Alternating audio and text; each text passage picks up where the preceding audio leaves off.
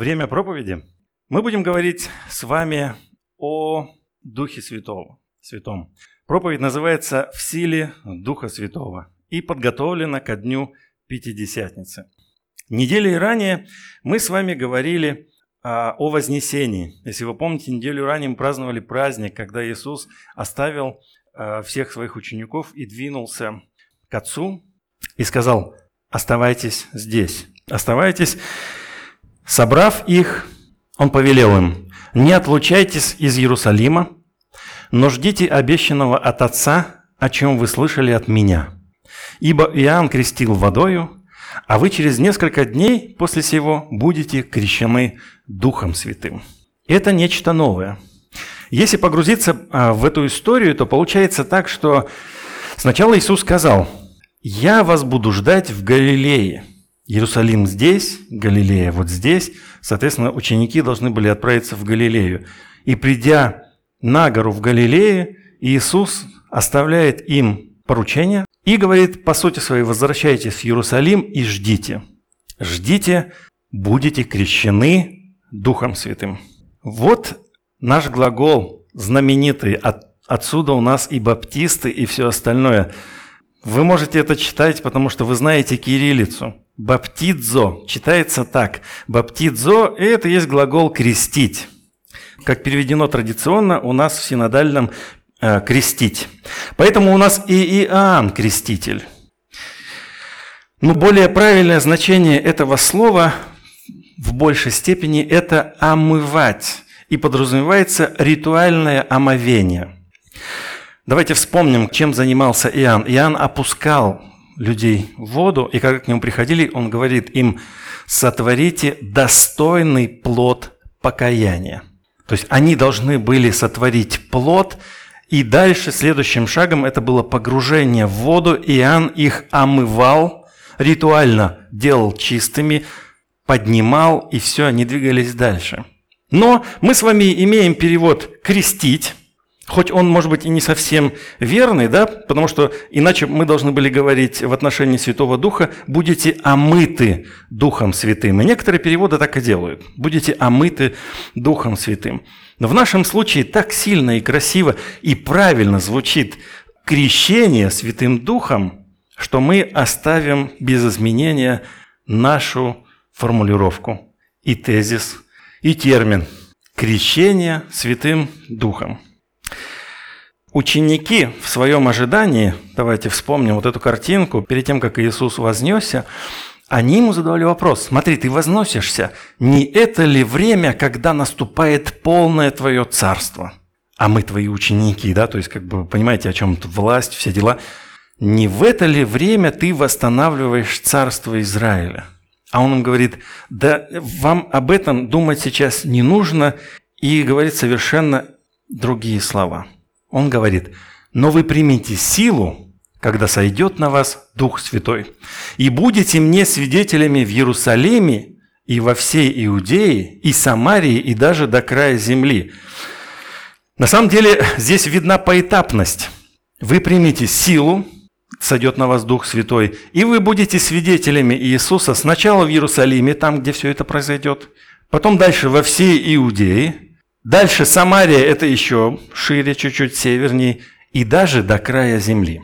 И даже до края земли. И вот здесь в глаза бросается то, что выделено желтым. «Примите силу». По сути своей, то же самое событие читаем в Евангелии от Матфея в последней главе, в 28 когда Иисус, оставляя учеников, говорит им, «Дана мне всякая власть на небе и на земле» и я с вами во все дни до скончания века. И вот это как раз у нас пересекается.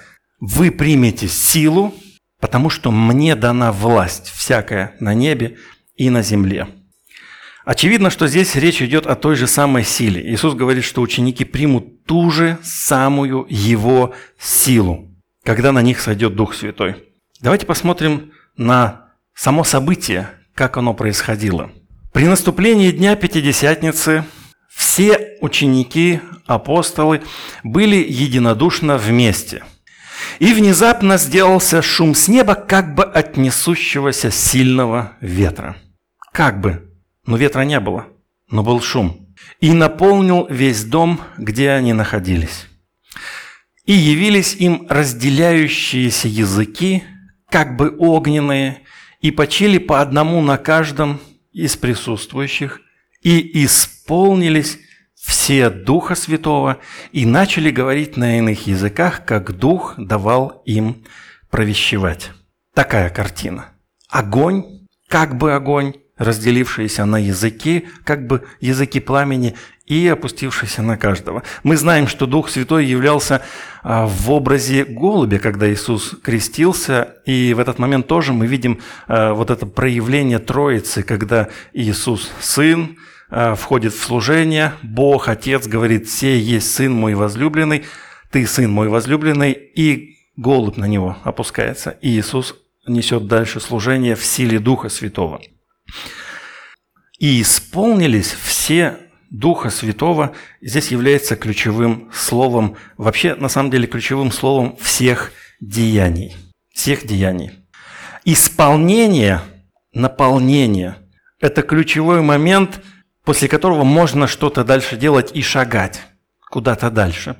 Это как утром сейчас проснуться я, особенно в период этого коронакризиса – когда ты просыпаешься в 9.30, обычно никогда не просыпаешься в 9.30, я еще думаю, как я в 5.30 поднимался, собирался и в 6 часов выбегал на пробежку, чтобы пробежать десяточку. Как я это мог вообще?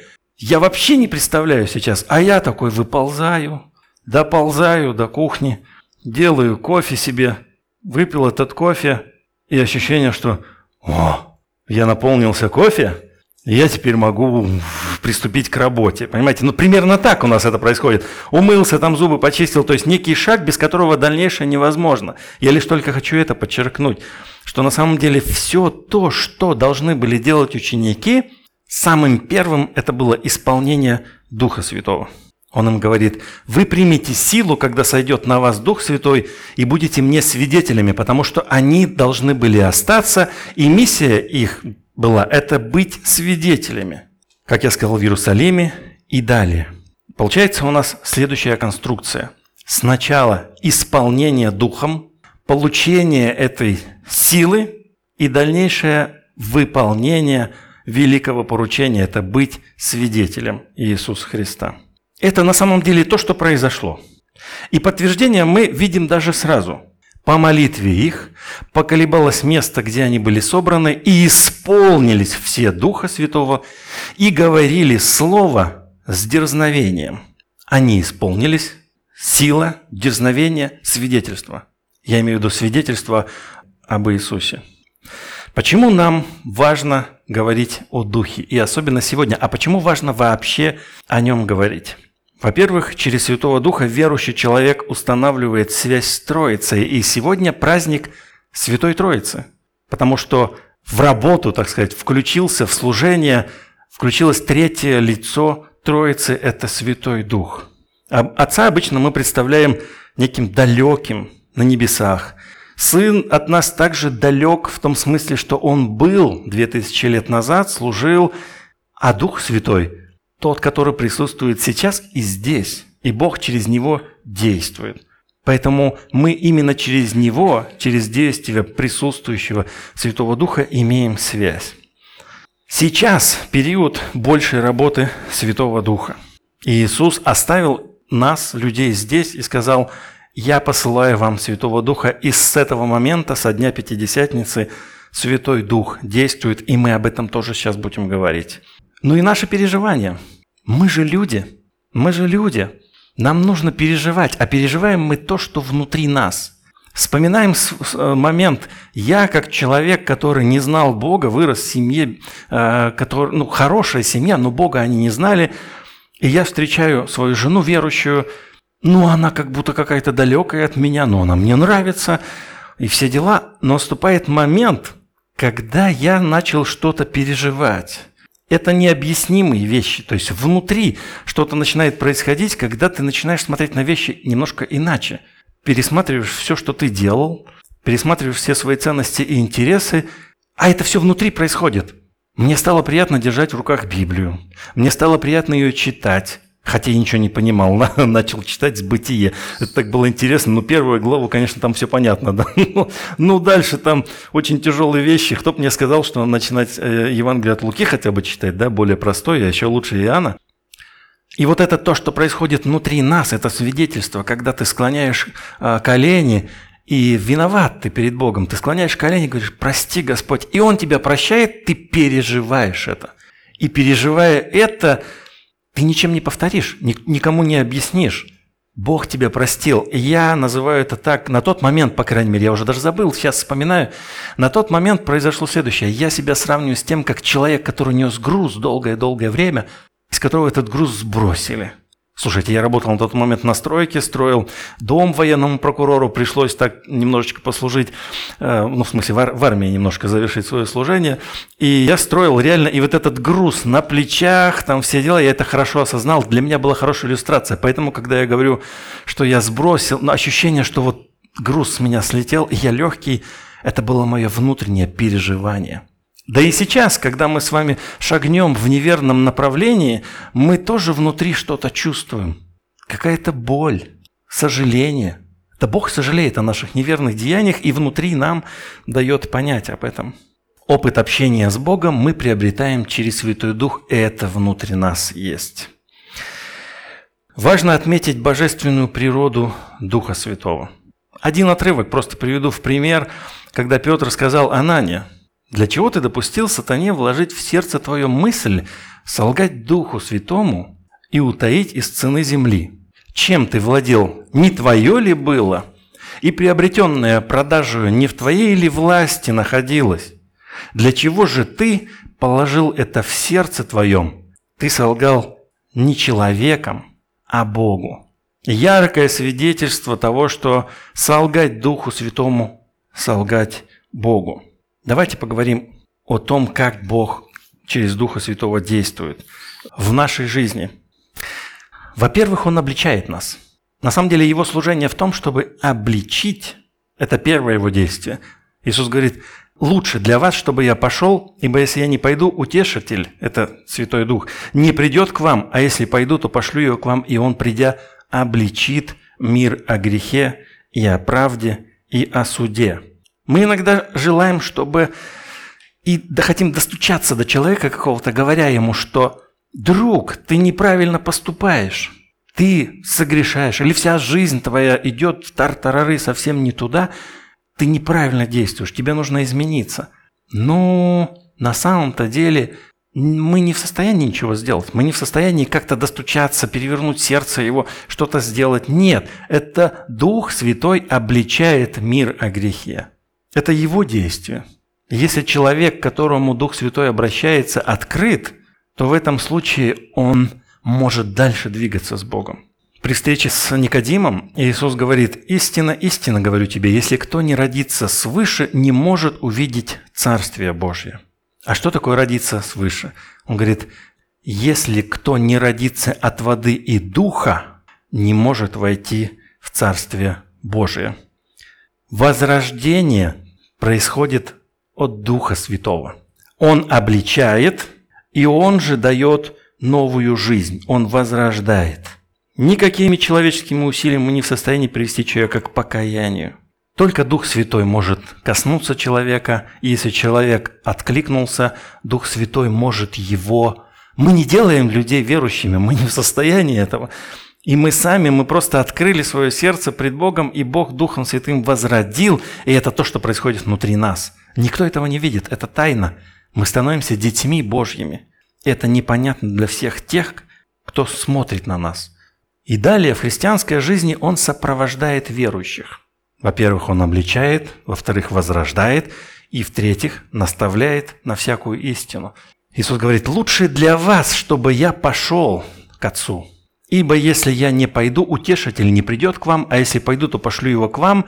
Когда же придет он, Дух истины, то наставит вас на всякую истину, ибо не от себя говорить будет, но будет говорить, что услышит и будущее возвестит вам. Для нас лучше, чтобы в нашей жизни сегодня присутствовал Дух Святой, потому что Он изнутри нас общается, передает нам откровение – касается нас, когда мы идем в неверном направлении, корректирует нас. И важно еще здесь сказать, что День Пятидесятницы – это начало активного служения Святого Духа. Мы с вами знаем, что во время служения Иисуса много людей ходили за Ним. И Он даже говорит им, вы идете за мной, потому что я вас покормил, потому что здесь кого-то исцелил. Но очевидно, что преображение этих людей не совершалось. Они хотели чего-то другого. Это было немножко иное все. И эти же люди буквально через несколько месяцев или там, может быть, лет, они кричали Пилату, распни его, распни. Те, кто кушал, те, кто получал исцеление, в целом, они, они в пальмовое вот воскресенье веточками его встречали, он заходил, они его встречали как царя, и через некоторое время они его распяли. И вот интересный момент, который мы читаем. «Услышав то, что говорит Петр, слушающие умилились сердцем и сказали Петру и прочим апостолам, что нам делать, мужи и братья? Ну, это примерно это продолжение всего того, о чем мы говорим. Это день Пятидесятницы. Это когда исполнились они и стали с дерзновением говорить слово. И в ответ на это люди говорят, что же нам делать? Петр говорит, покайтесь и докрестится каждый из вас во имя Иисуса Христа для прощения грехов и получите дар Святого Духа. И так охотно принявшие Слово Его крестились, и присоединилось в тот день душ около трех тысяч. Это день Пятидесятницы. Иисус говорит, лучше для вас, когда я пошлю Духа, и когда я его пошлю, вы исполнитесь силы для того, чтобы быть мне свидетелями. И когда они начали свидетельствовать, первое обращение огромного количества людей здесь же является мощным свидетельством действия Духа Святого здесь, у нас на земле. Здесь у нас на земле. Он коснулся людей, и люди обратились к Богу. А далее я предлагаю нам говорить о плоде Духа, потому что, когда явился Дух Святой, Он нас нарядил, мы исполняемся, мы должны дальше жить, но за счет чего происходит все наше служение? Мы должны приносить плод Духа. Один плод – несколько проявлений. Неправильно говорить плоды Духа, по крайней мере, речь идет действительно об одном. Плод Духа многообразный. И о нем мы сейчас поговорим. А плод Духа – любовь, радость, мир из нового перевода – стойкость, доброта, щедрость, верность, кротость, умение владеть собой. И вот здесь я предполагаю, что мы можем применить одну концепцию, называемую закон Либиха или закон минимума, да, Звучит он очень сложно. Жизненные возможности организмов или экосистем определяются экологическими факторами, количество и качество которых близки к необходимому минимуму. Я хочу сказать, что существуют некие ограничения в нашей жизни, которые можно, э, я сейчас их проиллюстрирую, которые можно применить и здесь. Как кажется, что плод духа во всей его полноте, если чего-то не достает, то это нужно подтягивать и выравнивать. Я сейчас поясню все. А этот закон я вас сейчас э, приведу пример. Пример из жизни. Вы получаете 50 тысяч рублей в месяц, но набираете кредитов так, что вам нужно платить 75 тысяч рублей. Вы ограничены своей зарплатой, своим доходом в 50 тысяч рублей. Вот эта планочка короткая – это ваши 50 тысяч рублей. Этим вы ограничены – больше вы не прыгнете, вы уходите в минуса. Более ясное, может быть, для здесь присутствующих мужчин, которые мы сейчас наблюдаем. Вы давно не тренировались, вы приходите в зал, вы делаете фронтальный присед, к примеру, вы забрасываете штангу себе на грудь, а ноги-то у вас вроде бы мощные, ноги большие, здесь все неплохо, а спинка-то слабая. Спинка-то не в состоянии, то есть ногами-то вы пожмете 100, а спинка-то ваша больше 50-то и не тянет. Понимаете, да? То есть вот он, лимитирующий фактор, спинка слабая. Надо ее прокачать, сделать более крепче, и тогда все будет хорошо. Любовь. Давайте поговорим о любви. Любовь не делает ближнему зла. Ну, то есть мы сейчас с вами будем немножечко разбирать, что такое, что такое любовь. Не делает ближнему зла, И это есть исполнение закона. И апостол Павел говорит интересную вещь, почему мне это и побудило применить закон сюда, к нашему э, текущему вот обсуждению. Если я говорю языками человеческими, апостол обращается к коринфянам, которые были духовными, которые молились всячески, которые имели различные духовные дары. И он им говорит, если я имею вот эти все дары и ангельскими языками, а любви не имею, то я иметь звенящий или кимвал звучащий. Ну, это вот примерно так. Но когда ты просто бьешь по железу, и у тебя нет никакого звука ясного, то есть это просто грохот. Представьте, банку консервную привязали к кошке, отпустили ее. Примерно такой звук. Он просто издает, но ничего за собой не несет. Поэтому Павел говорит, что если я не имею любви, то я как хороший инструмент просто превращаюсь бэйн, бэйн, бэйн, в ничто. Если имею дар пророчества – Дар пророчества – это понимание, что зачем следует, и как Бог через это все работает. И знаю все тайны, и имею всякое познание. То есть, понимаете, это, это вообще ну, супер человек духовный. И, и имею всю веру, так что могу и горы переставлять. А не имею любви, то я ничто. И если я раздам все имение мое и отдам тело мое на сожжение, а любви не имею, то нет в нем никакой пользы. Нет любви, все нивелируется. Возвращаемся к нашей бочке Либиха и видим, что на самом деле в таком-то случае вот эта вот планочка, которую мы видим, она как бы должна уйти в ноль. И представляете эту бочку, ну просто без планки. Она не в состоянии наполниться водой в принципе, потому что нет никакого, никакой возможности, нет любви, нет ничего. В связи с этим я смело предполагаю, что другое проявление действия Духа Святого – плод – мы можем рассматривать в таком же ключе. Может быть, не так строго, нет его, все. Но иллюстрация понятна. Мы ограничены. То есть, если в чем-то мы проседаем, то общая наполненность наша, исполненность, она лимитируется. То есть наша задача все это подтянуть как можно выше. Любовь как можно выше. Радость. Слушайте, вам когда-нибудь приходилось иметь дело с людьми, которые радуются? Это хорошее дело. Тебе что-то грустно, ты приходишь к нему, а он на позитиве весь. Не, у него, главное, есть причина для этого. Не просто так он радуется, но он смотрит с позитивом вперед, он прям такой вот прям... И ты рядом с ним наполняешься этой радостью. Потому что, я так понимаю, что в жизни верующего, если есть Дух Святой, если есть понимание того, что все, что происходит в моей жизни, это есть допускающая воля Божья. Но случилось коронавирус, лишились каких-то средств. Это все допускающая воля Божья, не причина грустить. И совсем другое дело, когда вы встречаетесь с человеком нытьем. Он постоянно ноет. Все плохо. Унылый дух сушит кости, и ты прям весь вместе с ним иссыхаешься. Думаешь, можно я от этого человека отойду? Что он ко мне липнет? Можно он как-то сам по себе? Пусть он там сам по себе а у меня будет радость, да? Ну, тогда любовь здесь чуть-чуть страдает, по всей видимости. Царствие Божье не пища и питье, но праведность и мир и радость в Духе Святом. Речь опять идет о радости. А знаете, я предлагал нашим молодым людям из группы прославления спеть песню одну хорошую. Дух Святой, мы молимся у Дух Святой. Но они отказались, а песня хорошая. А еще есть такая же старая песня праведность, мир, радость в Духе Святом. Они еще ее не знают. Но я хочу, чтобы спели. Вот когда я читаю этот стих римлянам, мне вспоминается именно эта песня, и нам хорошо петь такие песни. Праведность, мир и радость в Духе Святом. Следующий плод – это мир. Это мир, и недавно я э, в честь 75-летия Победы да, я общался со своей мамой. Моя мама родилась в 1938 году, и она рассказывает мне, как раз 9 мая, она говорит, знаешь, сынок, 9 мая мы узнали о том, что мы победили.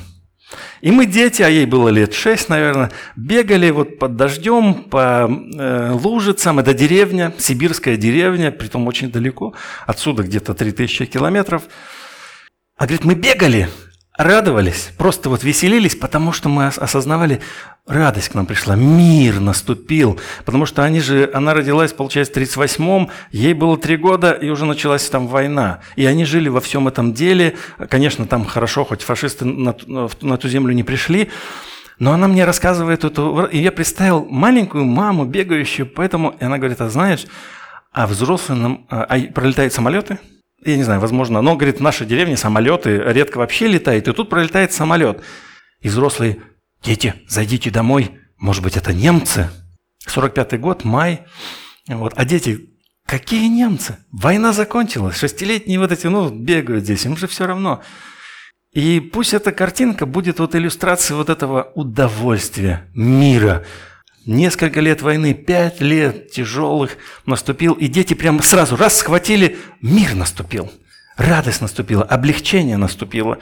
Примерно такое же мы читаем с вами а, в Евангелии от Луки, когда Иисус родился, и внезапно явилось с ангелом многочисленное воинство небесное, пастухам, славящее Бога и взывающее «Слава Вышних Богу и на земле мир, в человеках благоволение. То есть воинственность вот эта завершается, война закончилась, пришел победитель.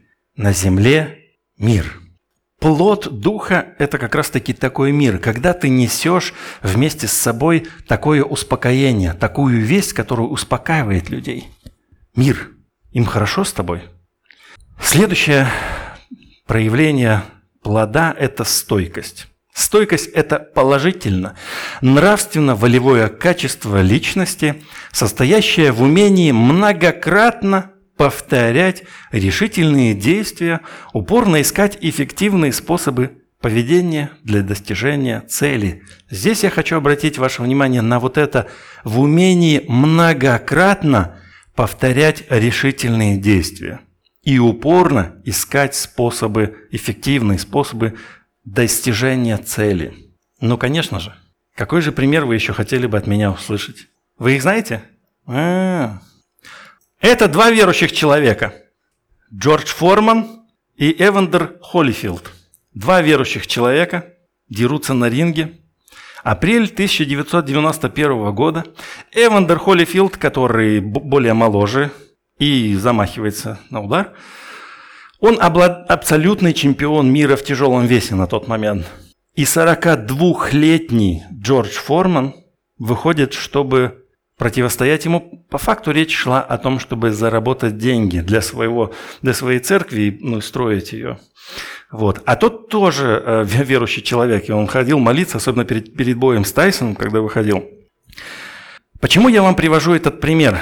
Потому что, когда мы занимаемся чем-то подобным, мы становимся крепче. То есть о, повтор, о повторении, то есть вопрос о дисциплине. Как этот человек может выйти на ринг? Я вам скажу, как человек, который с детства занимался... Вот маленькие детки, вот такие, как здесь бегают. Толпой их заводят в зал, потому что все хотят заниматься боксом.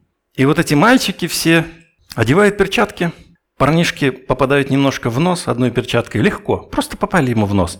И все, и он больше на тренировки не приходит. Такой очень мощный естественный отсев. Но дальше-то происходит. Те, кто остались, они каждый день приходят в три часа на тренировку. Или в два, я уж не помню, маленькие у нас занимались. А я в среднюю группу тогда попал. И ты не хочешь приходить, но ты приходишь это вот как раз-таки к нашему предыдущему. Видите, вот здесь есть в определении многократное повторение решительных действий. Когда ты с детства чем-то занимаешься, это может быть музыка, это может быть спорт, это может быть любо, любая другая дисциплина, но когда ты упорно ее повторяешь, повторяешь, а я как человек, который, слушайте, я и занимался э, пять лет баяном, в музыкальной школе учился и даже на сольфеджио ходил – кто знает это, что это такое за ужас, да, с чем его едят. И вы знаете, получается, многократно повторять мне приходилось многие вещи. И занятия каждодневные на баяне, и занятия спортом. Ты не хочешь туда идти. И Бог свидетель. Иногда, и в эту пятницу, я вообще не хотел идти на тренировку. потому что у меня не было сил вообще нисколечки, и я не хотел. Но вы знаете что? Когда я в детстве в таком состоянии просто оделся и пошел, и начинаешь тренироваться, разыгрался, и все, ты бодрячок, метаболизм, не знаю, там настроение улучшилось, все хорошо. И ты понимаешь, что от того, что мне сейчас чего-то не хочется, я не должен отказываться от каких-то действий. Есть хорошее высказывание, аппетит приходит во время еды. Садишься, кушать тебе не хочется вообще. Сейчас, когда дома сидишь, кушать вообще не хочется. Одна ложка, там же вторая ложка, и аппетит проснулся, и плюс 5 килограмм, да? 5, 6, 8. Так вот, стойкость – это та вещь, которая, которая эм, Бог не отменяет присутствие в нас Духа Святого, Он не отменяет нашу человеческую способность действовать. Я вам привожу пример этого боя, потому что это очень интересный бой. 42 года пастору, который вышел подраться, Джорджу Формана, который покруглее, он отстоял 12 раундов и проиграл только по очкам. Холлифилд очень красиво боксировал всегда. Очень, очень тактично и красиво. А, но удар Формана всегда был таким, что он выбивал человека из ринга. Удар вылетел из ринга. Его встретились два человека, и Холлифилд оказался тем человеком, который принимает этот мощный удар и стоит, и не падает, понимаете, да? Поэтому свалить одному верующего другого верующего не получилось. И Форман проигрывает по очкам. Проигрывает по очкам. Но это было очень круто. Слушайте, 42 года, мне сейчас 45, и я как старая корыта, вот когда я тренируюсь, я чувствую, что вообще дохлый, вообще дышать не могу. 12 раундов простоять по 3 минуты, это просто, это просто тяжело очень. И мы видим применение такого же слова по стойкости, когда апостол Павел Тимофею пишет «проповедуй слово, настой вовремя и не вовремя» – это его служение, «обличай, запрещай, увещевай со всяким долготерпением и назиданием. Долготерпение как раз есть то слово «стойкость». То есть неси свое служение, вот это вот все и увещевай, потому что это как на, на той тренировку, идти не хочется. Ты человеку говоришь что-то, он тебя не слушает. Может быть, надо его оставить, больше ничего ему не говорить. Да пусть, пусть идет. Пусть делает, что хочет, раз не хочет. Да? Но, похоже, апостол Павел говорит, да нет, вот ты помнишь, как ты тренировался когда? Ты вот не хочешь, но, но стойкость есть такой плод. Стойкость. Бери и повторяй. Многократно повторяй и наполняйся. Следующий, следующее проявление – это доброта. Доброта. Знаете, это примерно доброта, когда я любил взять без спросу мотоцикл своего отца – а, я никогда не забуду одну историю из, своего детства. Мотоцикл тяжелый, Днепр. Вот. Вообще сейчас думаю, как я, почему? Я же так хорошо учу своих детей. Как я мог сам-то так поступать?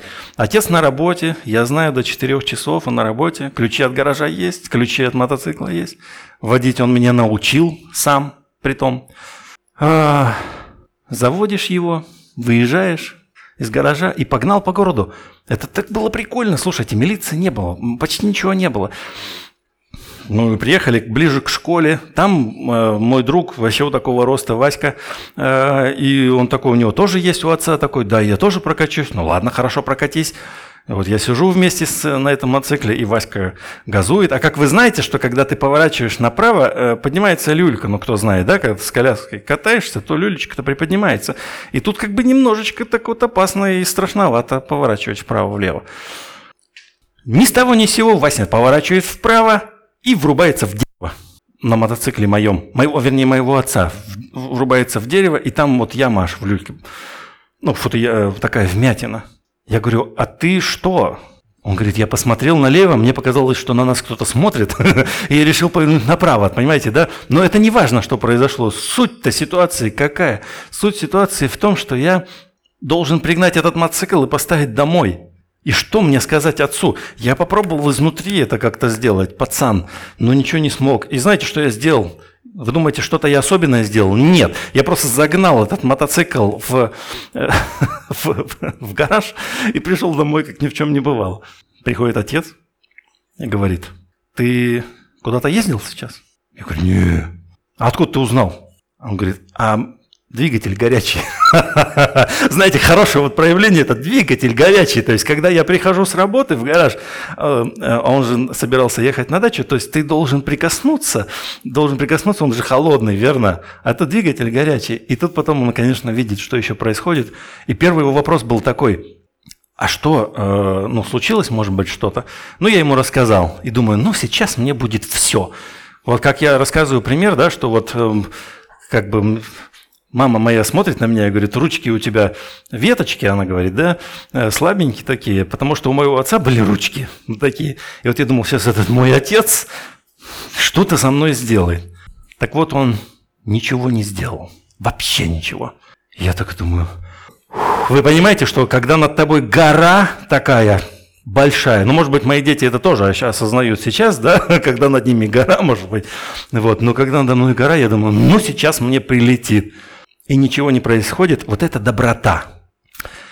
Когда же явилась вот эта доброта и человеколюбие Спасителя нашего Бога, Он спас нас не по делам праведности, которые бы мы, сотворили, вот как раз о чем идет речь, когда явилась доброта – Бог нас спас. Не, не потому, что мы там что-то сделали, попросили как-то особенно прощения, какую-то, может быть, выполнили что-то там.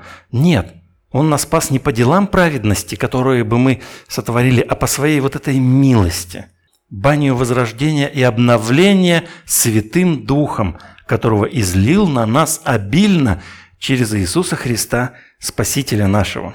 Вот о какой доброте идет речь, когда тебе должно было бы влететь Вспоминайте свои истории. Наверняка у вас есть такая история. Потом расскажите мне, когда вам должно было бы влететь, а вас простили. Особенно мне будет интересно послушать Пашу и Лешу. Ведь много же в вашей жизни было такого. Щедрость. И вот у нас есть как бы некое пояснение. Плод Духа состоит во всякой щедрости, э, в синодальном это благость, во всякой щедрости, праведности и истине. Щедрость – это когда ты готов поделиться чем-то. Вот сегодня будем говорить еще немножко о пожертвованиях. Это когда, и вообще в целом, когда рядом с, с человеком, который с тобой есть, есть необходимость какая-то, поехать ему помочь, это щедрость во времени. Когда ему нужна какая-то помощь финансовая, это щедрость в финансах. И вот это и есть проявление духа в нашей жизни. И дальше верность. Здесь написано верность на самом деле неплохой перевод. Современный радостный перевод говорит верность. Но вы знаете, там есть, а, там слово на самом деле верить, вера, вера. Там существительное вера. И вера может расти. Она должна расти. Пример этому мы находим также в послании Павла к Фессалоникам когда он пишет, «Всегда по справедливости мы должны благодарить Бога за вас, братья, потому что возрастает вера ваша и умножается любовь каждого друг к другу между вами». Так что мы сами хвалимся вами и в церквях Божьих терпением вашим и верою во всех гонениях и скорбях, переносимых вами. Вера может расти. И далее кротость. Кротость, на самом деле непонятно, да, что такое кротость проявления духа. Кротость – это такое спокойное состояние, это противо, э, ну, скажем так, можно вас жезл? Ты с собой же жезл? Хорошая покупка. Апостол Павел пишет э, коринфянам, он говорит, чего вы хотите? жезлом к вам прийти или с любовью и духом кротости? А какое противопоставление? С жезлом – это, ну, больно это, да, знаете. И именно такой жезл и был. Погонять и так далее. Вы хотите, чтобы к вам с жезлом прийти? Или с любовью и духом кротости? Хорошая иллюстрация. Так вот, кротость – это как раз-таки вот это вот не жезл. Наверное, хорошее. Это не жезл, которым можно погонять, наказывать, хорошенечко так калечить даже – Кротость – это спокойствие. И умение владеть собой. Умение владеть собой. Как бы сдержанность, самообладание и умение владеть собой. Когда ты съедаешь конфету и говоришь себе, это последнее, но после еще берешь одну, это не есть самообладание. Вы когда-нибудь на эту ловушку попадались? Идешь ночью к холодильнику, берешь какую-то вещь, Но, в частности, я попадал в ловушку конфет в детстве. Сейчас я их немного ем, но в детстве слопал конфету. И думаешь, все, вот я уже присытился, мне хватит, надо запить водой. Вода хорошая, из-под крана прям можно пить. Запиваешь ее холодненькой, все проходит, и снова хочется конфет. Я же только что наелся. Но все водой смыло. И опять хочется конфет. И еще думаешь, ладно, одну конфетку кину. Кинул конфетку. М-м, можно еще. И таким образом съедаешь вообще все. В детстве я был тем, кто съедал все конфеты, потому что вот, так, вот такая вот ловушка была. Съешь, не можешь остановиться. Я не умел в этой ситуации владеть собой. Это иллюстрация. Уметь владеть собой – это способность, когда какой-то э, какой, какой-то импульс в отношении к вам действует, и вы смогли проанализировать его и отреагировать. То есть как бы речь идет о той же проактивности, о которой мы с вами говорили. То есть когда вдруг тебе кто-то что-то сказал, а ты сумел совладеть собой и не ответил. Это хорошая способность, и это проявление плода Духа Святого. Когда ты обещаешь себе и близким, я буду потреблять калорий столько, сколько трачу, и буду следить за белком, за всеми делами, это что? Это тоже способность владеть собой. И немногие могут это себе позволить, да? И я вам признаюсь, я тоже не могу. Даже бросил я, честно сказать, считать калории, все белки, потому что немножко устал. И кубиков заветных на животе так и не получил. Поэтому подумал, я буду есть сколько могу. И теперь я вешу 112 килограмм.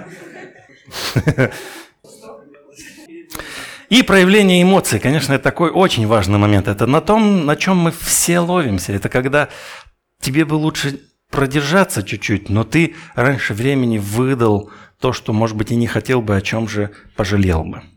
В заключение хотел бы сказать слово грешникам. Исходя из того, что я произнес сейчас – я хочу сказать, что своими силами и жалкими потугами мы ничего не можем изменить. Никакие человеческие действия не изменят ни вашей сути, ни будущего. Только принять вот это, о чем я говорил, обличение духа и обновление его и возрождение. И тут я приведу пример. Все любят приводить примеры, я привожу пример данного пушистого человека. Бессмысленно продолжать делать то же самое и ждать других результатов. У него есть еще высказывание, что э, мы не можем решить проблему на том же уровне, на котором мы ее создали. То есть нам нужно выйти из этого состояния на новый уровень, тогда мы решим эту проблему.